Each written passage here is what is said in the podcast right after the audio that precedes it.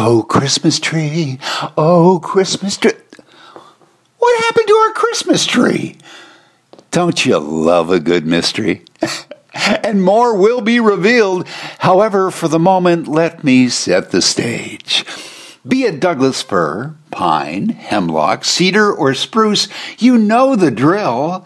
You buy the Christmas tree at the lot, you drag it home, put it up, decorate, presents, Christmas morning unwrapping flurry. And then by February, you're getting a little bored looking at a stick in a stand with all the needles still evergreen, though now lying on the floor, waiting for Mr. John Deere's vacuum to drive by.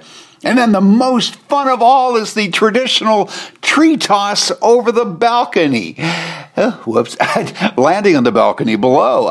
That's their problem. But it doesn't have to be that way. You want to be environmentally correct with a clear conscience, right? And forever green and on growing, never recycling. Well, this Christmas, why not buy and then mount in your very own living room a bushy, bursting with buds cannabis plant tree, soon to be available in the new three to five feet high festive format. Just perfect for the whole family. And the best news, you never have to take it down because it's it's always growing and you're always harvesting. That's an evergreen. Now the best part of Christmas isn't what's under the tree. It's the tree itself.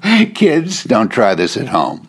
Okay, so remember when I was mentioning right at the beginning, what happened to our tree? well, there is a downside, Satan. Santa left the presents, but took the tree.